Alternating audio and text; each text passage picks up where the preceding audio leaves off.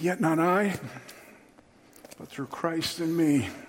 It's the very theme of the book of Galatians, the very essence of the message of the gospel, the very thing that Paul is writing and addressing in the context of this study that we'll finally get into after four weeks of introduction this morning. Galatians chapter 1. Take your Bibles, please, and turn there as we sort through all of that. I'll remind you but again, on this Wednesday evening, all of our midweek ministries begin. There are four separate Bible studies for adults.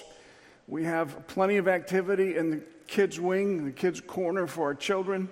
The refinery up behind us here is for our teenagers. There's something for everyone in the family, and we encourage you to come out at 6:30. One of the most important things that we do is pray together. We have a prayer warriors group that meets on Wednesdays as well outside of these doors there's a prayer request that you might have, something that uh, you would like us to pray for concerning your life right now, at each of the welcome centers, you can pick up a little prayer sheet and you can let us know about that. And as a body of believers here at First Baptist, we would be happy to pray for you and the particular needs that you have in your life, both now and moving forward. So avail yourself of that opportunity if you're interested in passing on to us one of those prayer requests.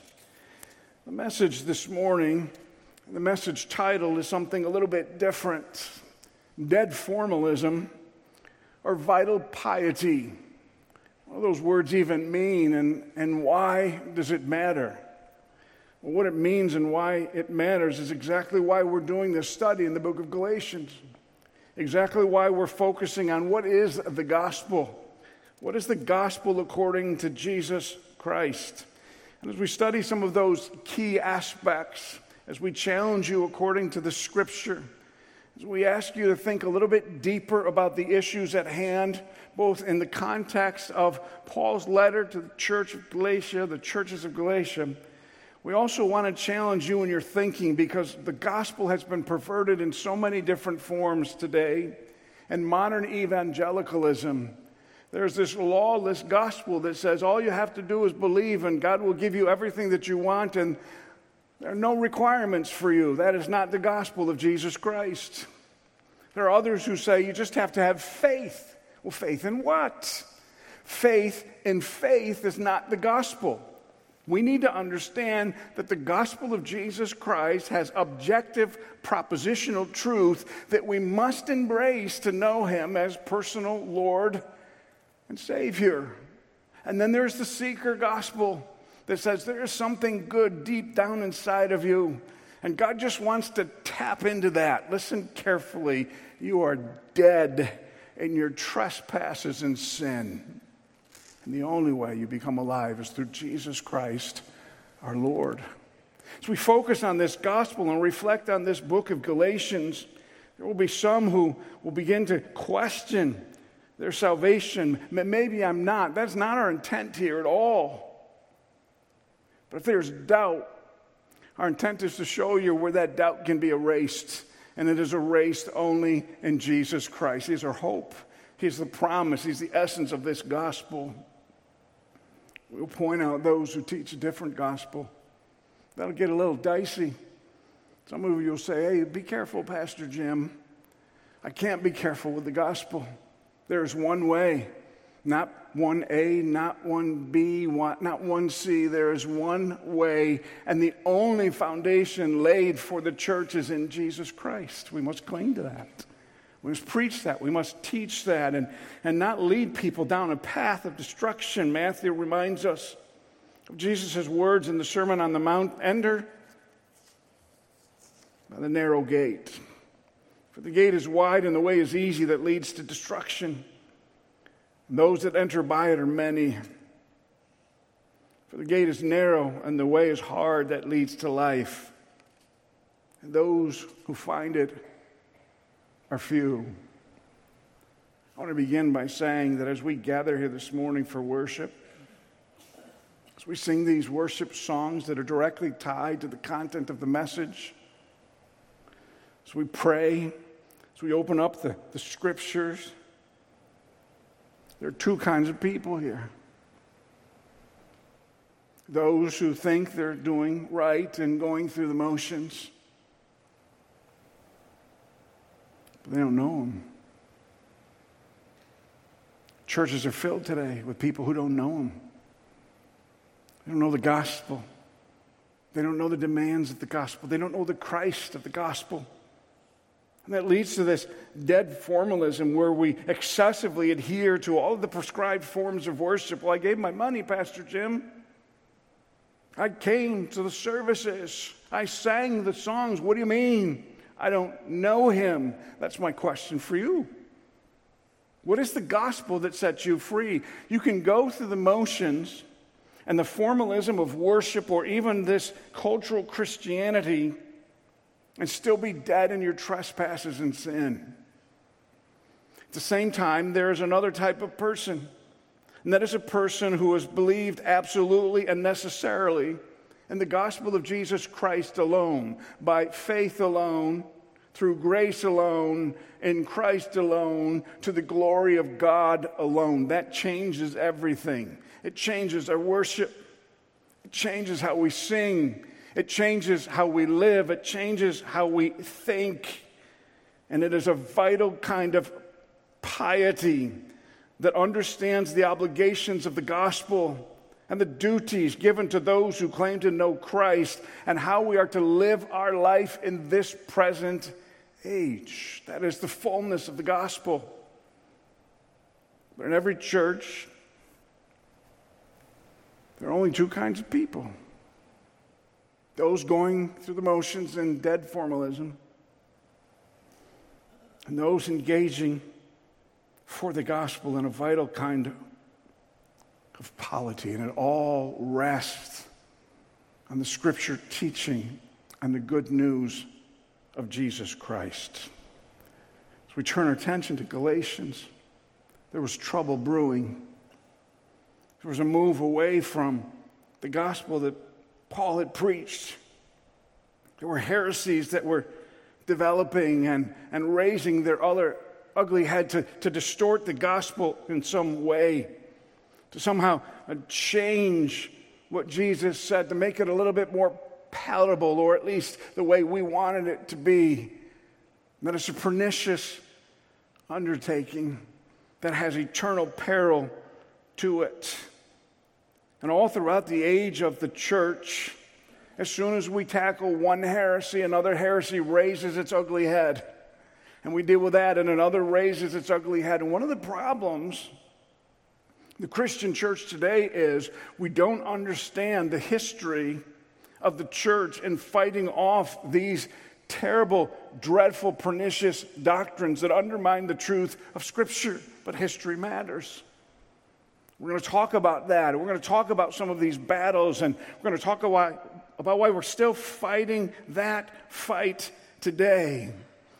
But let's make this perfectly clear. I've heard it reiterated by a number of people.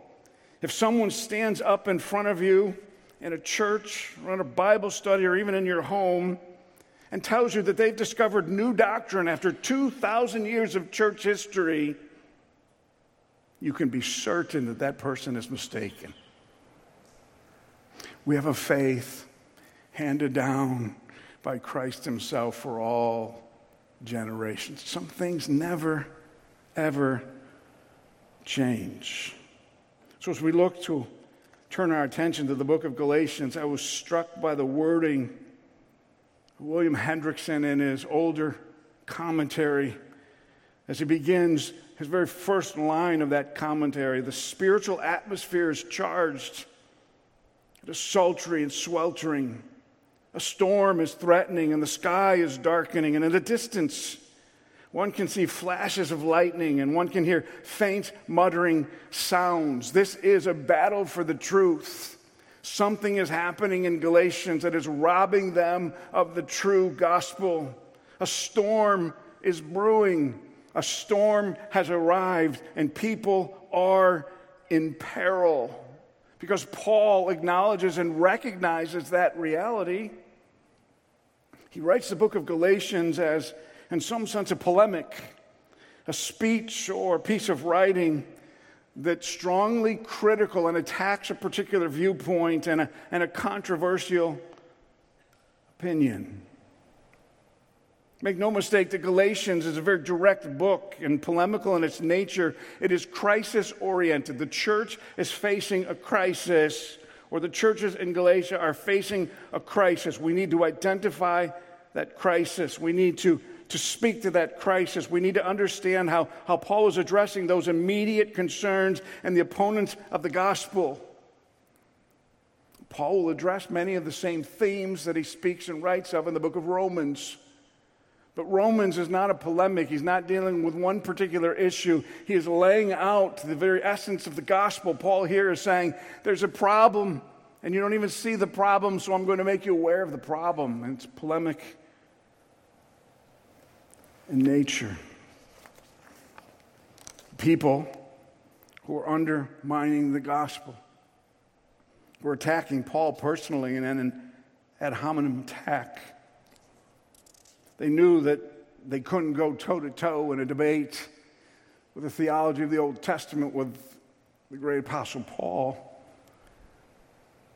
So they began to speak evil of him and undermine those who are listening to him. Isn't that the very essence of our culture today? Paul deals with that in a very clear kind of way. See in the text that Paul sometimes is experiencing righteous anger. Paul is saying, hey, what, what's wrong with you people? Well, it hasn't been long since I was there. You heard the gospel. What? What are you, what are you doing? He's pointed and curt with this group of people who are distorting the gospel. We must guard our hearts against this notion The Christian has to be nice when calling out heresy. If eternity is at stake, we better be bold in our witness and make no apologies. And indeed, with the gospel, eternity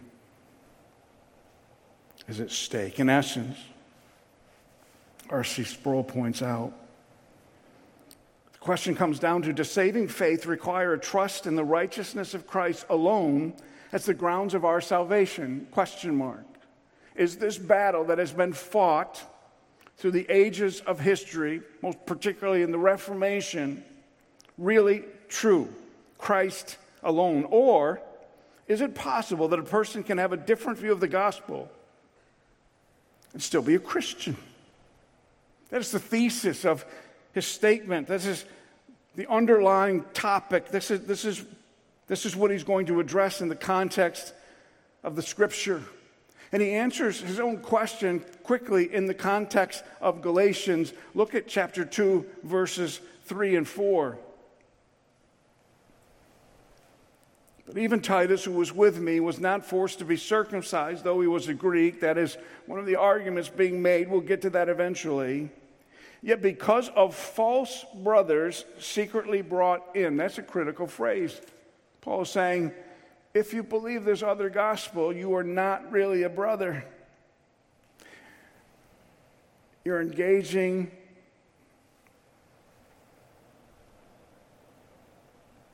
in this formality of Christianity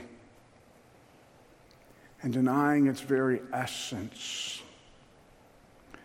We've been conditioned in our culture to be so inclusive and so loving and kind that it really doesn't matter what you believe. Come and join us. And that's a pernicious approach to life. It does matter what you believe. And come and join us, and we'll articulate that belief, and then you'll have to, to come to grips with it. This book of Galatians, Paul is stepping into the ring, so to speak. He's throwing down his gloves, a hockey term for you hockey fans, right? Off go the gloves. There's a fight for truth. Paul, in the context of this letter, fights for truth and unpacks the gospel and lays it out before us. Now, listen carefully. Some might, in the context of this study, I've already concluded that I'm going to make a pitch or teach you a particular systematic theology, or I'm going to teach you a particular teaching from an individual in the course of human history and in the context of the church. We will touch upon all of that. What we are attempting to do is build a biblical theology. What does the Bible say? And you'll find some of those giants in the faith that went long before us were trying to understand what the Bible said. And in essence, they were fighting the same fight that Paul was fighting in the province of Galatia. It was a fight for truth. What does the Bible say? Father, help us to understand that through the ministry of your Spirit. Give us wisdom. Give us discernment to know the deep things and truths of your word. Allow us the opportunity to embrace it and to chew on it and to, to learn as we grow in the grace and the knowledge of our Lord and Savior, Jesus Christ. When we, when we reflect upon the scripture and we see its perspicuous truth, I pray that we would find great comfort, even as we sang this morning, and the Christ of the gospel, finished work of our Savior. May we have a deeper appreciation for our own sinfulness. And may it all resound to your glory. Help us as we enter into this study, reflecting on the deep things of the gospel and salvation. I pray in Jesus' name. Amen. Verse 1 Paul. Paul, an apostle not from men nor through man, but through Jesus Christ and God the Father, who raised him from the dead, and all the brothers who are with me, to the churches of Galatia. Grace to you and peace from God our Father and the Lord Jesus Christ, who gave himself for our sins to deliver us from this present evil age, according to the will of God and Father to whom be glory forever and forever. Amen. Paul starts right off by pronouncing or offering his thesis statement. And packed into these five verses are some of the key elements that he's going to be addressing that were different between what he preached and what was being preached or challenged in these churches in Galatia. There's been much written over the course of Christendom about who exactly was the recipient of this letter. Was it those in northern Galatia, those Gauls and the Celts who had settled there? Or, or was it in southern Galatia where Paul had spent uh, one at least missionary journey, perhaps even two up until that point in time? I, I kind of lean in that direction. And that's why he can say firsthand, you're, you're, walking away from the gospel that I delivered unto you. It is this big, lengthy, historic, philosophical study. I don't think it changes the content of the text, but it helps us understand a little bit about what's going on and this other gospel that he brings up. So, Paul from the get go here in his greeting said, Paul and apostle. He is using his Roman name. Obviously, his Hebrew name was Saul. So he is identifying himself, and he says, I, Paul, an apostle. What is an apostle? The scriptures give us detailed understanding of, of what that means. An apostle is one who was qualified to be a witness of the gospel, for he had encountered or was a witness to the risen Christ. An apostle was one handpicked by Jesus Christ to be his spokesperson, his voice in the greater world and context than in the church. An apostle was an office that died after the original apostles had passed away. For those teaching today that there's this new apostolic era or reformation taking place, and God is appointing apostles today, they're lying to you. They don't fit the qualifications of Scripture but Paul does. But the people that he's writing to, especially those who are standing against him, will make the charge that Paul doesn't have the right to call himself an apostle because he wasn't witness to the resurrected Christ. He wasn't one of the original apostles. He wasn't appointed like the rest of them, as he called them, by the Sea of Galilee. But we find in Acts chapter 9, flip over there just real quick this morning, where Paul and his conversion story are recorded for us by the author of Acts, Luke. And Paul comes face to face with Christ, face to face with a voice of God who calls him and challenges him. And although we don't have all of the detail, just a synopsis of what took place, one of the critical aspects of this, as when Paul continues and goes to Damascus, verse 15,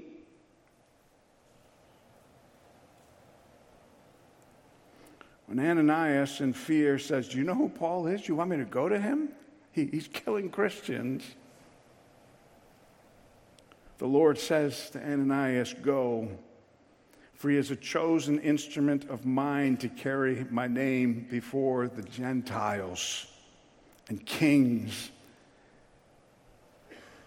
and the children of Israel. God says to Ananias, This is my guy. I have chosen him. I am sending him. And he has all the authority of the apostles. We read about that authority again in 1 Corinthians chapter 15. We're not going to turn there. But in 1 Corinthians chapter 15, Paul reiterates the gospel, how that Christ died for our sins according to the scripture, was buried and raised again the third day according to the scriptures. And then we go into a context of scripture where he said that he, he showed himself to numerous people. Remember, one of the requirements for an apostle was to have seen the resurrected Christ. So Paul goes down and says that he showed himself to his disciples and he showed himself to up to 500 brethren at one time. And then Paul says, and lo and behold, last of all, to one untimely born, he showed himself to me. That was on this road to Damascus in Acts chapter 9. Paul had equal status with all of the other apostles. And that is one of the most important themes in the book of Galatians. Paul is not just speaking, he is not just developing a systematic theology. He is speaking as the spokesperson for God the Father and his Savior, the Lord Jesus Christ. Now, does that mean anything? That has critical importance in the context of the book of Galatians and in these churches. 79 times in the New Testament, we read about authority for the apostles coming from Christ Himself. That is the Apostle Paul. He said, I'm not from men.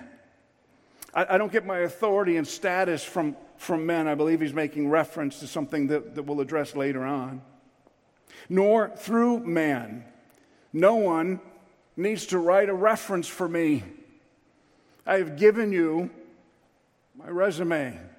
I was on the road to Damascus, and Jesus appeared to me, and he rescued my soul, and he appointed me as a spokesperson and an apostle to take the gospel to a lost and dying world. Paul is claiming the authority of God right from the beginning of the book of Galatians. Why is that important?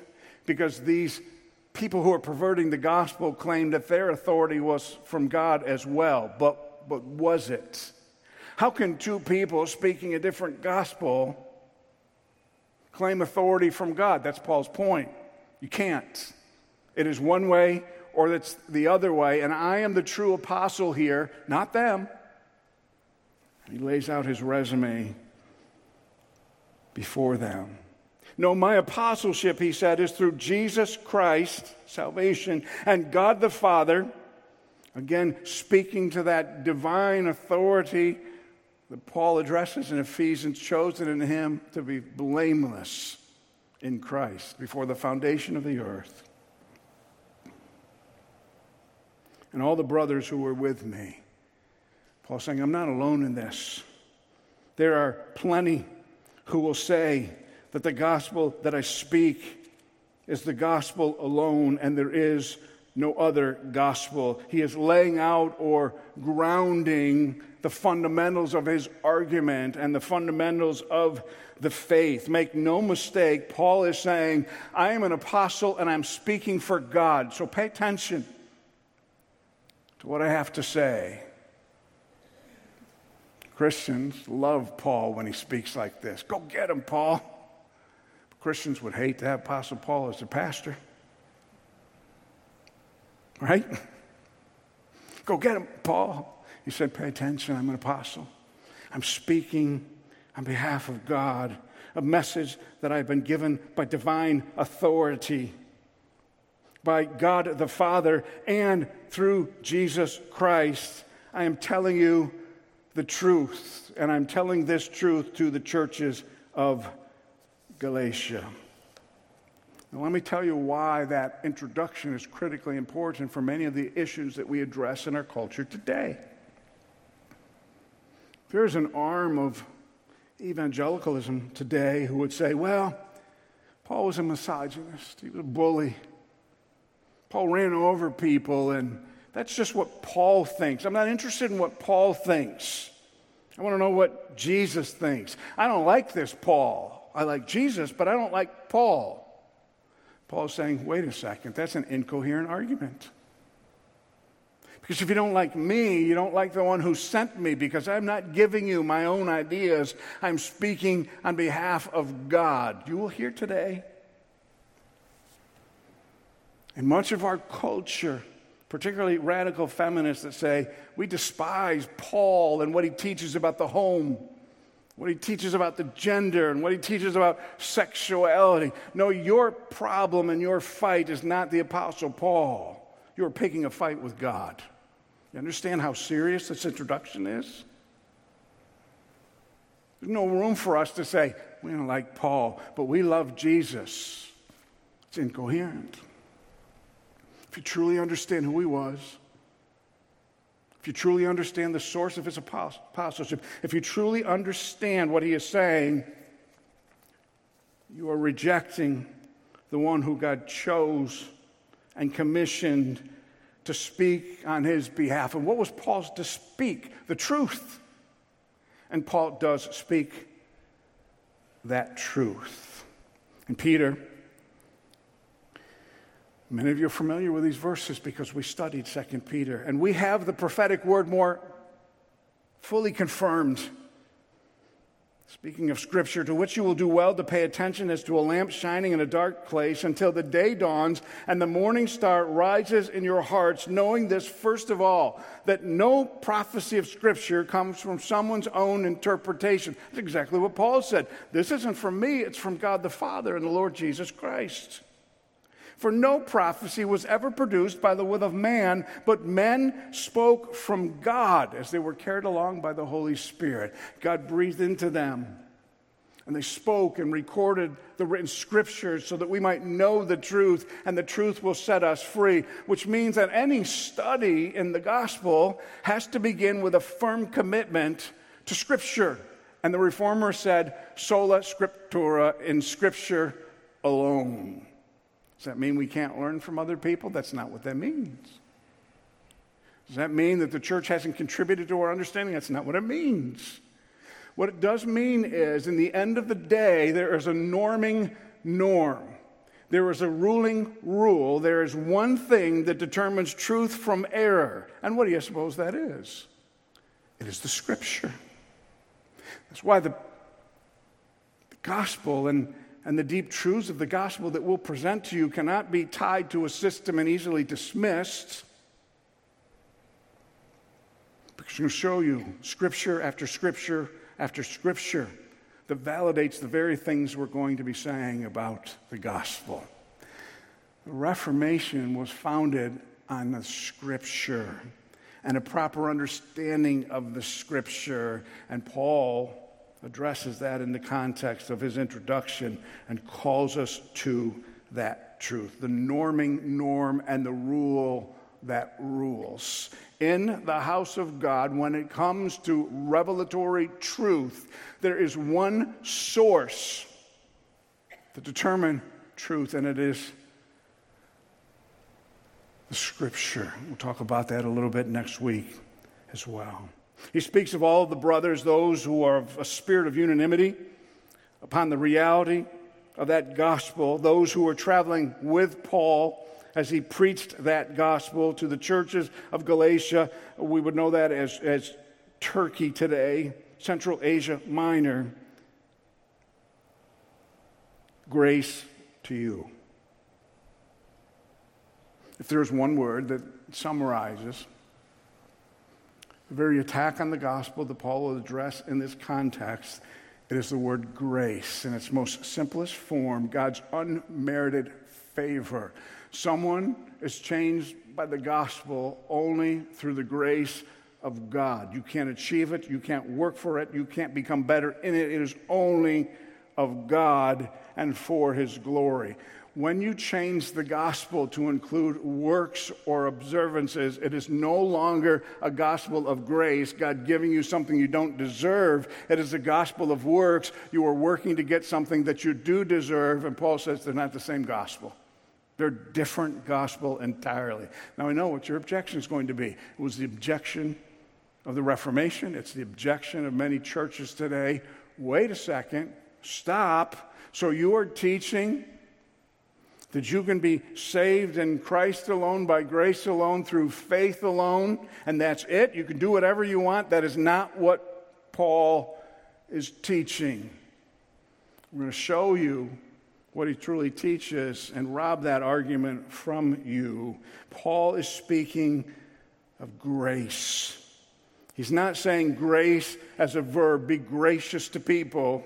He's talking about grace as a noun, a descriptor. You are saved by grace as God gave you his unmerited favor and forgave you of your sins. You didn't do that. In fact, there's nothing, nothing, nothing that you've done. He says, not only grace be to you, but peace. It was a common greeting back then. It, it meant, meant joy, but, but Paul uses it here not as a common greeting. And he is saying that if we don't get grace right, we won't get peace right. There will be, be nothing for you to, to, to rest in if we understand that somehow the gospel is about what we do. You will always be doing, doing, doing, doing, doing, and never sure if you've done enough. Paul says, I, I don't want you to worry about that because your salvation is in grace alone, and that's where your peace comes from. He's not saying, I wish that you enjoy a peaceful and quiet life. No, he is saying, I pray that you find a place of assurance that you might know that you have eternal life and this life is in his son. You follow that? Grace. And if you're restless and unsure, perhaps you don't understand grace. If you're restless and unsure, maybe you don't understand the gospel. There is no security in any other gospel than the gospel of Jesus Christ. And Paul defines two of the big issues that he's going to tackle grace and peace. We are at peace with God through our Lord Jesus Christ. Martin Luther, very key and central figure of the Reformation, struggled with grace and works. He struggled with the work of God and then what was required of him.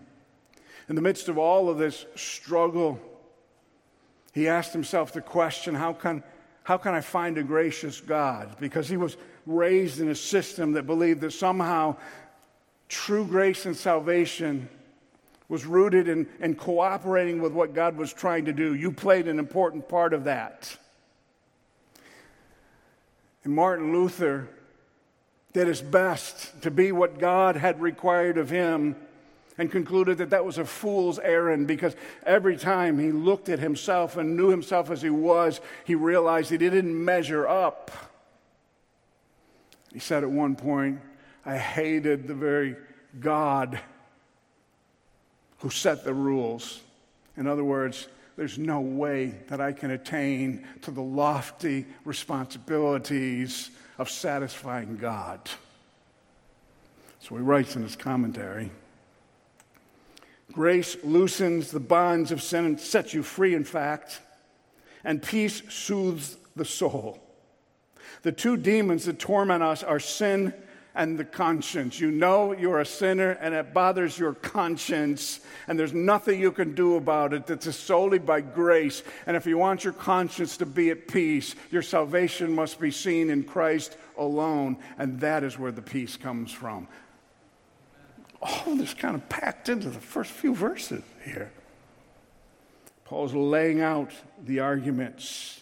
And what is that grace based upon? He tells us that grace and peace come from first God our Father and the Lord Jesus Christ. You notice there's nothing about you in that text.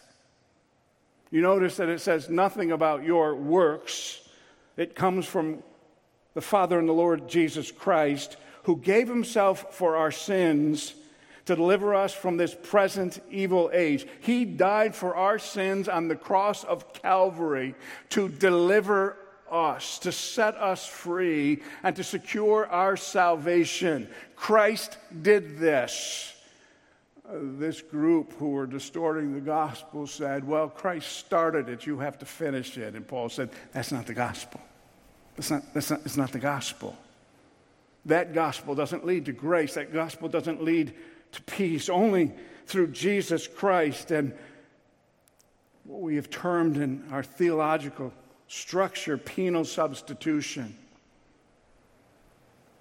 Paul says in 2 Corinthians 5 Jesus became sin for us. He took all of our sin off our ledger and placed it upon himself and died for that sin on the cross of Calvary. There's this thing called double imputation. We'll talk about it next week. And then he took his righteousness after forgiving those sins and he credited that to our account, a forensic kind of righteousness. And we stand righteous before a holy God because of what Jesus Christ did. So we're perfect. Oh, no, we're far from it. It is a forensic righteousness. It is a transaction that only God could do in Jesus Christ. We didn't do it. Critically important in the essence of the gospel as he lays it out here. He did this to deliver us from this present evil age. He did this to usher in an, a, a, a new era, if you would, a new age. He did this to fulfill all of the promises of the Old Testament. He revealed himself in Jesus Christ, who died for your sins, the promised Redeemer that you heard about all throughout the Old Testament. He's here. And now, neither is there salvation in any other. No legal system, no law, nothing can lead you to the throne of God. Only Jesus Christ. Things changed at the death, the burial, and the resurrection of our Savior. And all of this was according to the will of God and our Father. Wait a second, Pastor, that doesn't make sense. I must have done something. Nothing, nothing, nothing. That gets us every time. We don't like that. We can't reconcile that. We, we don't understand that in its entirety. Well, who has known the mind of the Lord and who has been his counselor? Who are we to tell him who's in and who's out? He does that. This is all according to the will of the Father in Christ Jesus. All according to this trust delivered to the Apostle Paul and the required faithfulness of speaking of the death and the burial and the resurrection of Jesus Christ leaving the results to the will of God in Christ Jesus, to whom be glory forever and forever. Amen. I want to focus in and hone on an important issue before we wrap up today. This deliverance from the present evil age was a deliverance not only of the penalty for sin, and this is great he delivered us from the power of sin. And Paul says in Romans 6, as a believer, sin hath no more dominion over you. You're free. You're free. As we reflect upon that, Craig Keener, his commentary on Galatians says, Deliverance from evil. Here is noteworthy. Christ died not only to free us from sin's penalty forensically, legally, but also to liberate us from its dominion behaviorally. A message that counters a common charge against the apostles' gospel. Those who attacked Martin Luther and those who attacked the great apostle Paul were saying, but a kind of gospel that only God can bring to pass is a gospel that means you can be whatever you want to be and still be saved. That is not Paul's gospel. He saved us from the penalty of sin, but he saved us from the power of sin. And he says, Let not sin hath dominion over you. See, when we sin, we like to blame it on the devil. But when in reality, freed from the power of sin, you've made a choice. Aren't you thankful that you have an advocate with the Father, Jesus Christ the righteous, who's faithful and just to forgive you, to cleanse you of all unrighteousness just for the asking? Are you thankful for that today? You can't live a victorious Christian life if Jesus had not overcome the dominating power of sin. You'd still be dead in your trespasses and sin and could do nothing but that.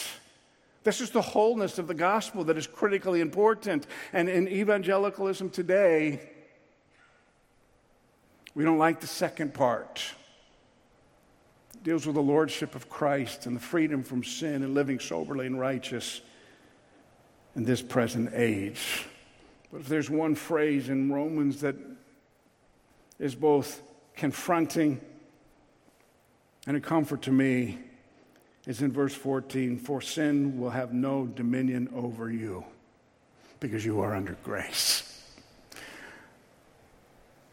I freed you from that tether. I've given you what you need to live soberly and righteous in this present age. And then the response.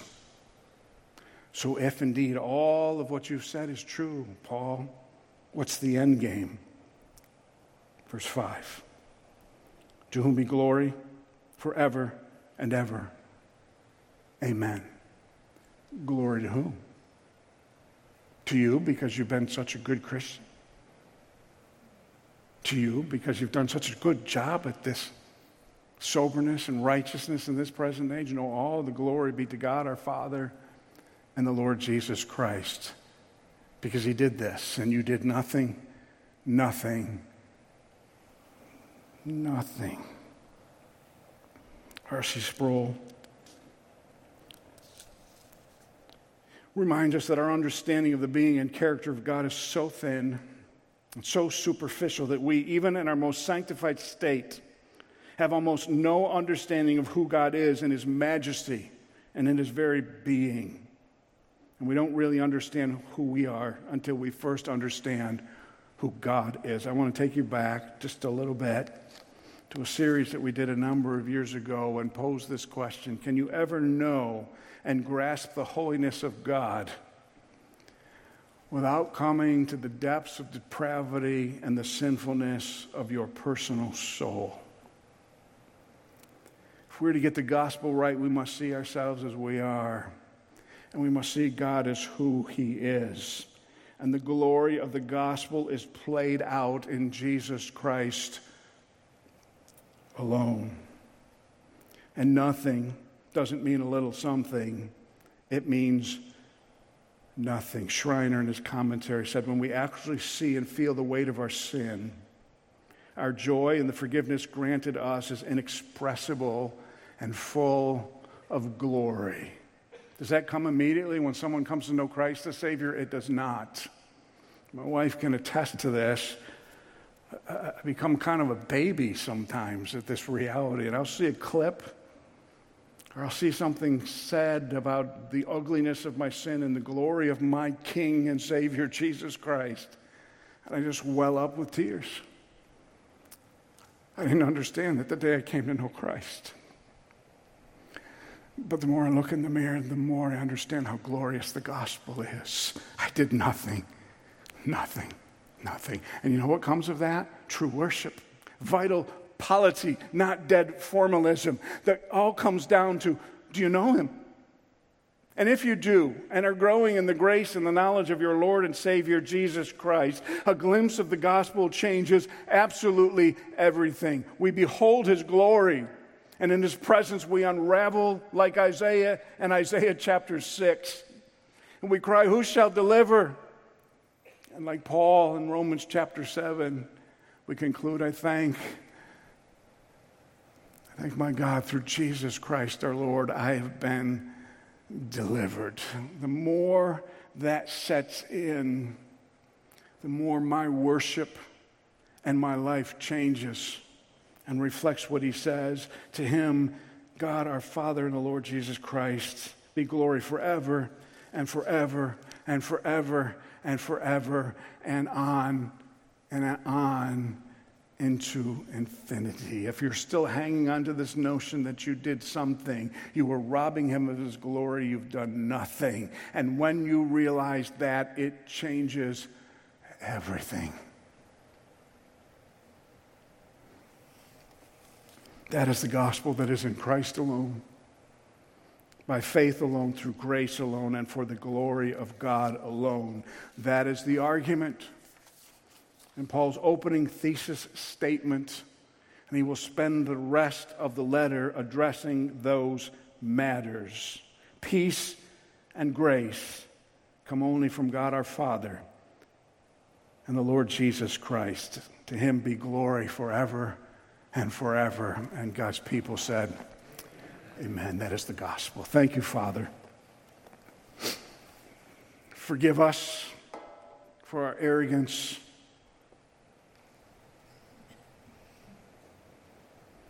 Remind us of your sacrifice. And show us your glory. So that we, when we talk about terms as lofty the terms of the gospel, that our only response will be glory forever and forever and forever. Accept our praise. I thank you in Jesus' name. Amen.